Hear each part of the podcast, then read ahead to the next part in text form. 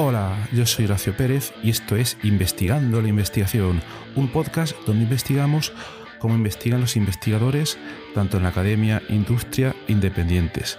Todo ello mediante entrevistas y debates abiertos, técnicas y estrategias para mejorar todas las partes del proceso investigador y no menos importante, opiniones abiertas que espero llamen tu curiosidad y te hagan también reflexionar.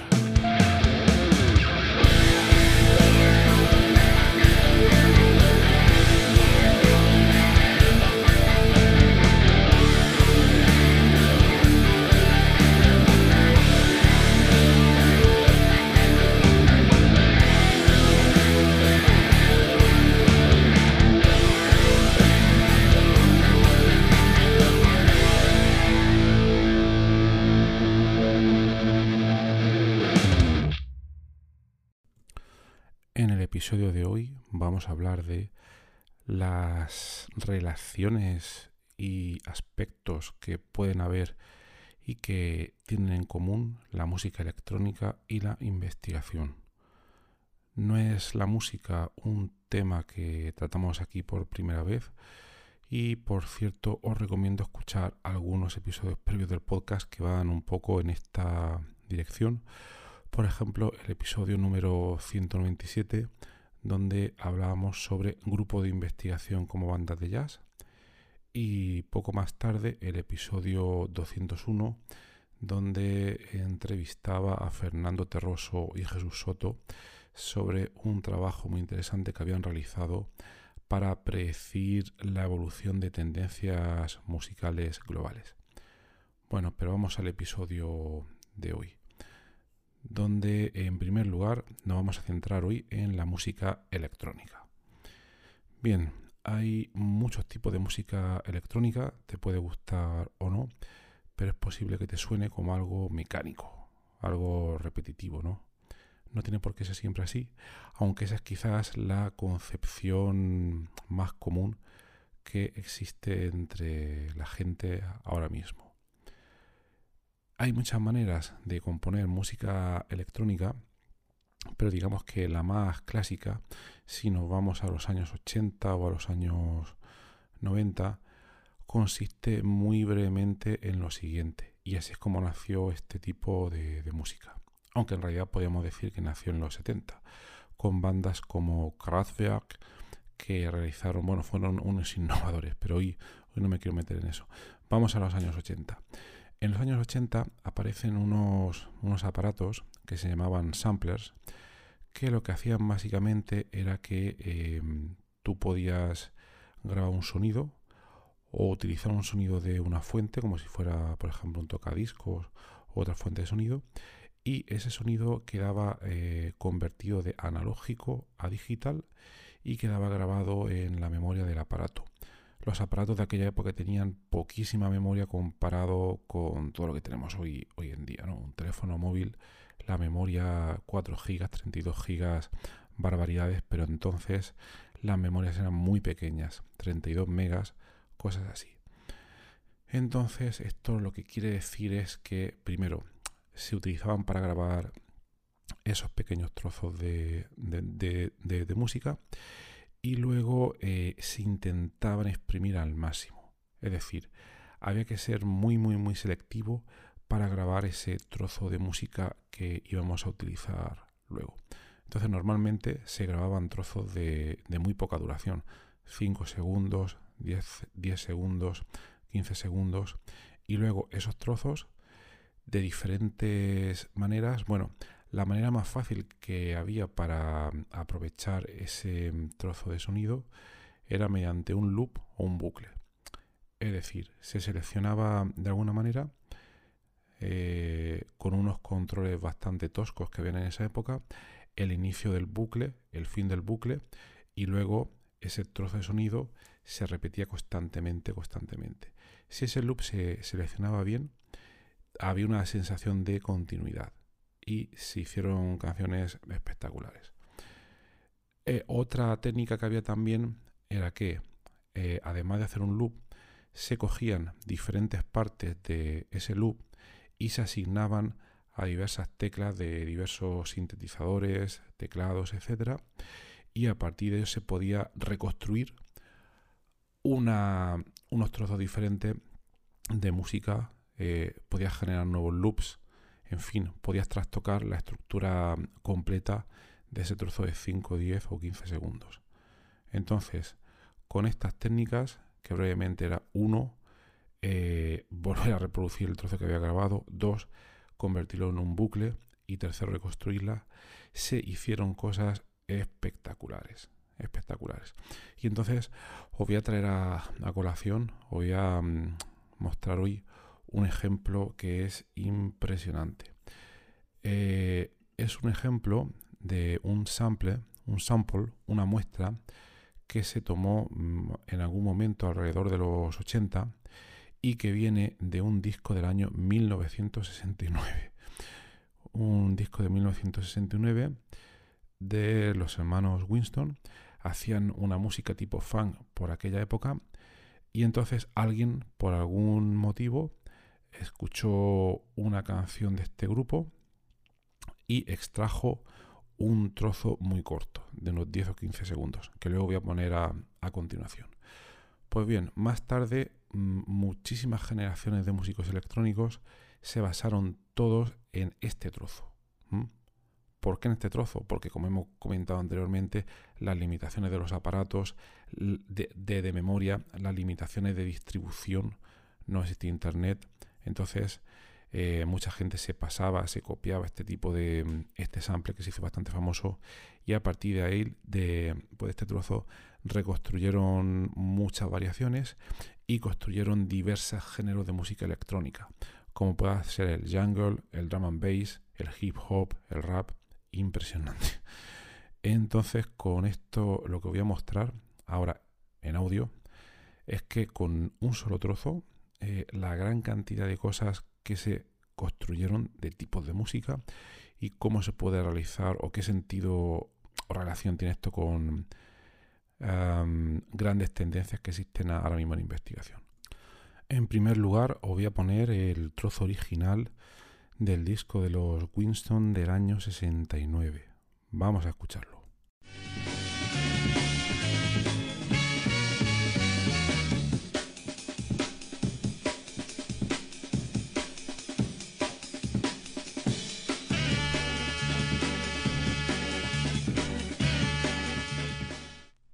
Fijaos este trozo y vamos a quedarnos únicamente con la parte central, con ese ritmo de batería tan interesante.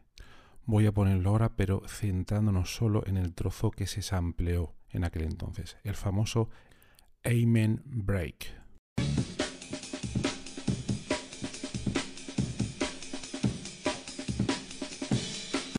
De hecho, si te fijas un poco y has escuchado algo de música electrónica, eh, este ritmo te sonará muchísimo y quizá lo has escuchado en muchas otras canciones. Bueno, y ahora vamos a escuchar algunas canciones que se compusieron teniendo en cuenta las diversas reconstrucciones del Amen Break. En primer lugar, vamos a escuchar una de 1989 que sentó un poco las bases de lo que se podría llamar como el hip hop o el rap. Words of Wisdom by New York duo Third Base, released in 1989.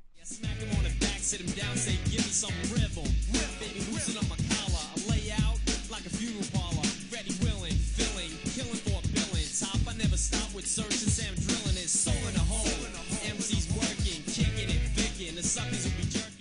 y por si se te ha olvidado, te pongo otra vez el trozo original del Amen Break.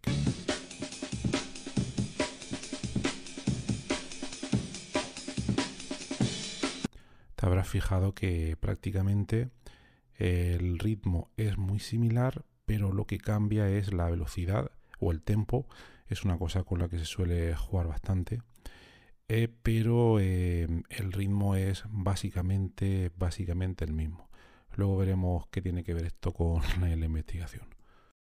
Bueno, vamos ahora con otro ejemplo muy similar al anterior, este de 1990.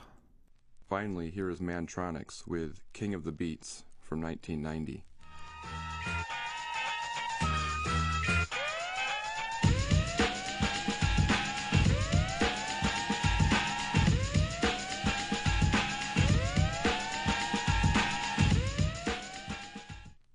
Bueno, esto ha sido también bastante, bastante parecido. Básicamente ha sido el mismo trozo del Amen Break y encima un poco de sonido de sirenas, etcétera, pero poca, poca innovación más hay aquí, ¿verdad? A ver, tampoco quiere decir que, suene mal, pero estamos hablando ahora mismo un poco de los aspectos técnicos con los cuales se construyó esa canción. Bueno, y ahora ya vamos a ver un poco eh, cosas más interesantes que se hicieron después. Vamos a ver un poco el tema de la reconstrucción total con los sonidos del break original. Y nos vamos a 1994 cuando empezó a surgir en Reino Unido un género que es el jungle que luego daría lugar al drum and bass. Quizás algunos no lo conocéis pero bueno no, no importa vamos a poner el, el trozo a ver qué os parece Here's an earlier jungle artist. This is Shy FX's track Original Nata from 1994.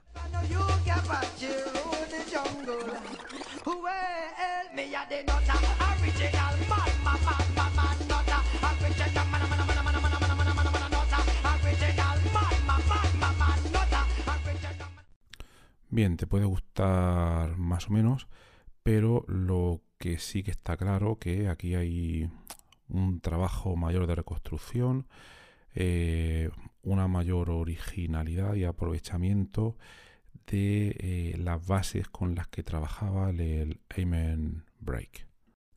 Bueno, y por último, no me quiero extender más, creo que la idea ya se ve un poco con estos ejemplos. Ahora nos vamos a 1996 con una variación muy similar a la, a la anterior. And here's another by L. Double and Younghead titled New Style from 1996.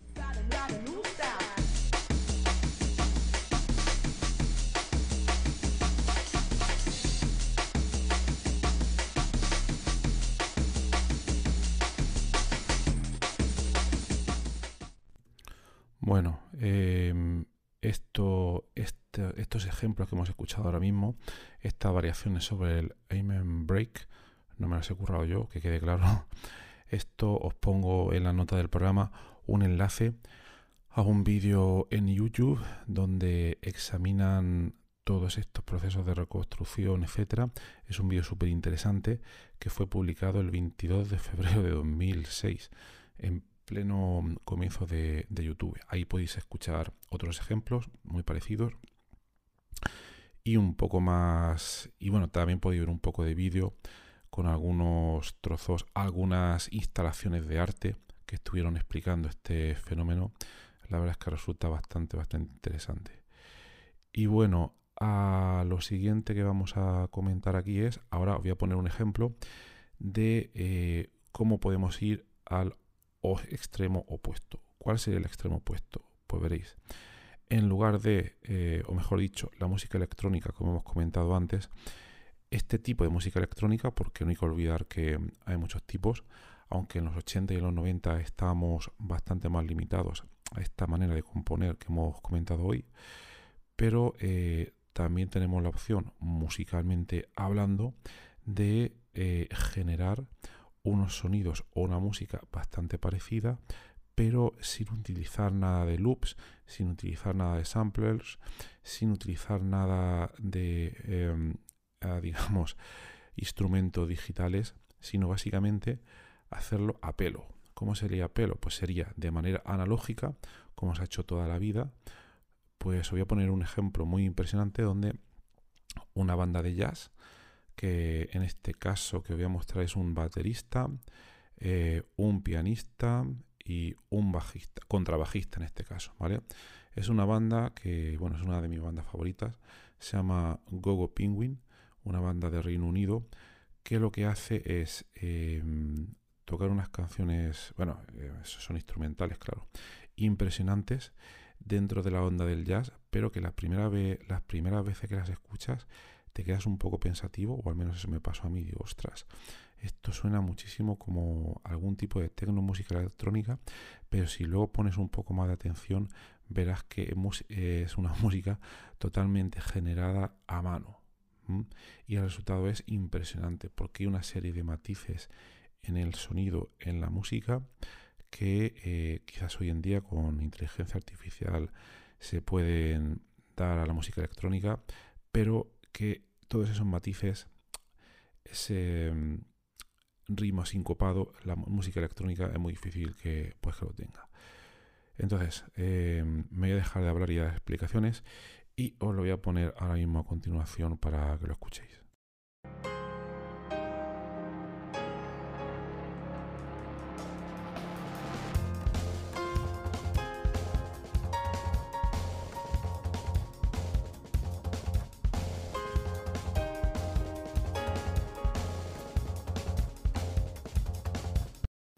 Pues bien, yo creo que se nota bastante un poco más la naturalidad que en los casos anteriores que hemos oído de música electrónica, las diversas reconstrucciones del Amen Break. ¿Qué os ha parecido Penguin? bueno, no va el capítulo sobre Gogo Penguin, pero eso es lo que quería que se viera, o mejor dicho, que se escuchara, porque además esto es un podcast, esto es audio. Pero por resumir un poco el punto de vista que quería transmitir hoy, y que eh, no voy a explicar mucho porque quiero que las conclusiones las saquéis vosotros mismos.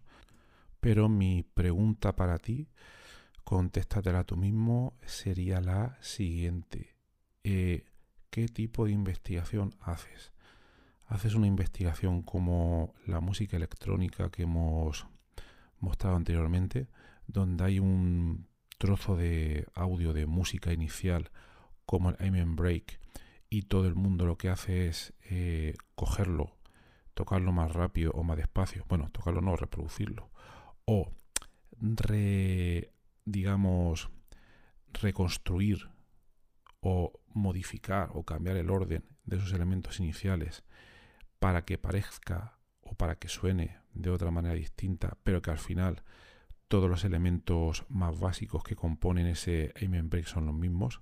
Esa es la investigación que haces o por el contrario la investigación que haces es como hemos escuchado con Gogo Penguin, donde eh, partes absolutamente de lo que puedes hacer tú mismo con tus manos, con las tecnologías, con las técnicas que puedes emplear y generas una música totalmente nueva, totalmente fresca, con un ritmo asincopado, con un ritmo que una máquina no puede hacer.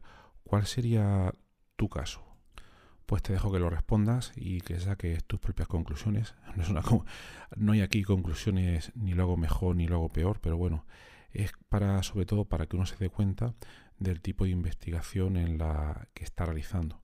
Yo creo por otra parte que al igual que ocurre con la música, no hay una música peor ni mejor, sino que todo depende principalmente de los gustos que tenga cada uno. Pero claro, es que una cosa es escuchar música y otra es hacerla. Y si nosotros hacemos el símil con la investigación, aquí todos nos dedicamos a la investigación, o la mayoría de nosotros, entonces tenemos que tener en cuenta una cosa muy importante, que la música nos puede gustar un tipo u otra, pero a la hora de hacerla nosotros, tenemos que tener eh, cierta competencia de poder tocar el estilo que nos guste. Me explico. Yo, por ejemplo, no tengo formación musical reglada, yo no he ido al conservatorio, pero he tocado, bueno, la guitarra, el bajo, algunos instrumentos electrónicos, etcétera. He tocado en tres bandas distintas, dos de ellas en directo, varios conciertos, fue fenomenal, pero ya se ha pasado. Espero que pueda volver. Y eh, lo que quiero decir con esto es que me, me, encanta la música jazz, pero no me puedo dedicar a, a generarla. ¿Por qué? Porque mi incompetencia es total. Mm, no tengo, no sé leer partituras entonces sería una pérdida total de tiempo. ¿Vale? Tendría, si yo quisiera generar música, con los conocimientos que yo tengo, con las técnicas que yo conozco, tendría que ir a un tipo de música que a, mí, además de gustarme, me resultase fácil de tocar. Y tengo yo mis propias respuestas, pero esa sería, digamos, que la situación más beneficiosa. Entonces, bueno, lo dejo aquí. Yo creo que cada uno, mm, para poder realizar una buena investigación, eh, si seguimos con esta analogía de la música, debe darse cuenta de qué música le gusta y que haya una concordancia si puede elegir entre las músicas que le gustan y aquella que él puede tocar, él o ella, sin ningún problema. Y si eso se da, pues maravilloso. Se da una música maravillosa. Pues nada más, espero que os haya sido interesante este episodio un poco musical de hoy. Que tengáis un maravilloso día y hasta luego.